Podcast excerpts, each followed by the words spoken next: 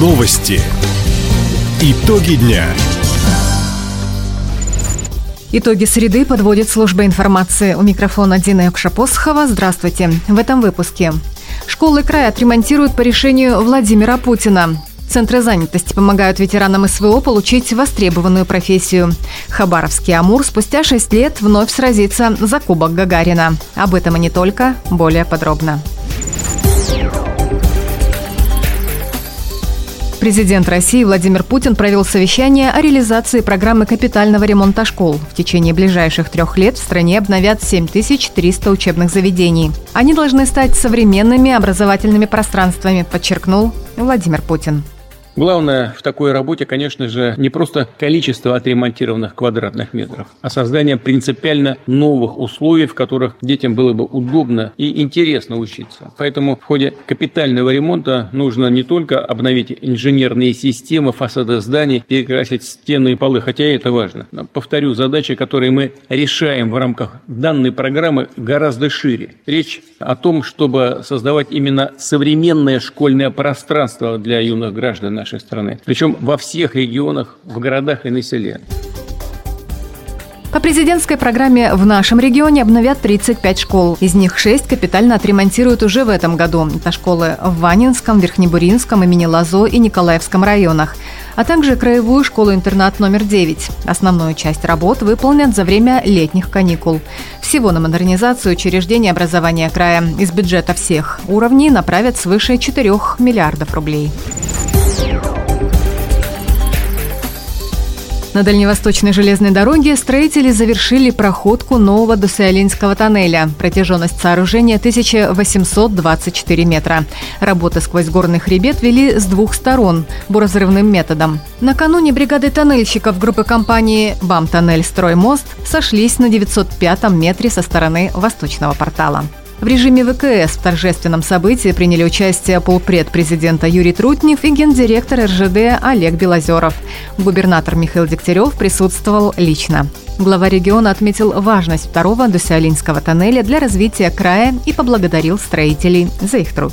Для нас это важнейший проект, мы заинтересованы в его реализации. Мы благодарим президента нашей страны Владимира Владимировича Путина. Он постоянно держит на контроле все стройки здесь, на востоке России. И, конечно, наших строителей. Ударный труд, очень тяжелые климатические условия, от минус 50 до плюс 40. Я уверен, впереди большие свершения. Новый Дюсселинский тоннель планируют ввести в эксплуатацию к концу 2025 года. Сооружение позволит пропускать в сутки 25 пар поездов. Это почти в полтора раза больше, чем сейчас проходит по действующему тоннелю. Участникам СВО в нашем крае предлагают освоить востребованные профессии. По программе содействия занятости ветераны могут пройти бесплатную переподготовку. На выбор полторы тысячи образовательных программ. Среди них управление беспилотниками, бизнес-планирование, специалист по закупкам. Фонд «Защитники Отечества» совместно с Комитетом по труду и занятости организовал консультации для военнослужащих. В региональном отделении фонда два раза в неделю специалисты Центра занятости на встречах с ветеранами рассказывают о поддержке в сфере занятости, в том числе о профессиональном обучении. Строительство палатного корпуса противотуберкулезного диспансера в Хабаровске завершат в текущем году. Работы идут на средства президентской дальневосточной субсидии. По информации Краевого Минстроя, на объекте выполняют внутреннюю отделку помещений, готовятся к прокладке внутренних инженерных сетей, устройству полов и стен из керамической плитки, монтажу вентиляции, электро- и водоснабжения, канализации – на строительстве используют материалы производства регионального промышленно-строительного кластера, который создан по поручению президента России Владимира Путина. Стоимость объекта с учетом закупки медицинского оборудования – полтора миллиарда рублей.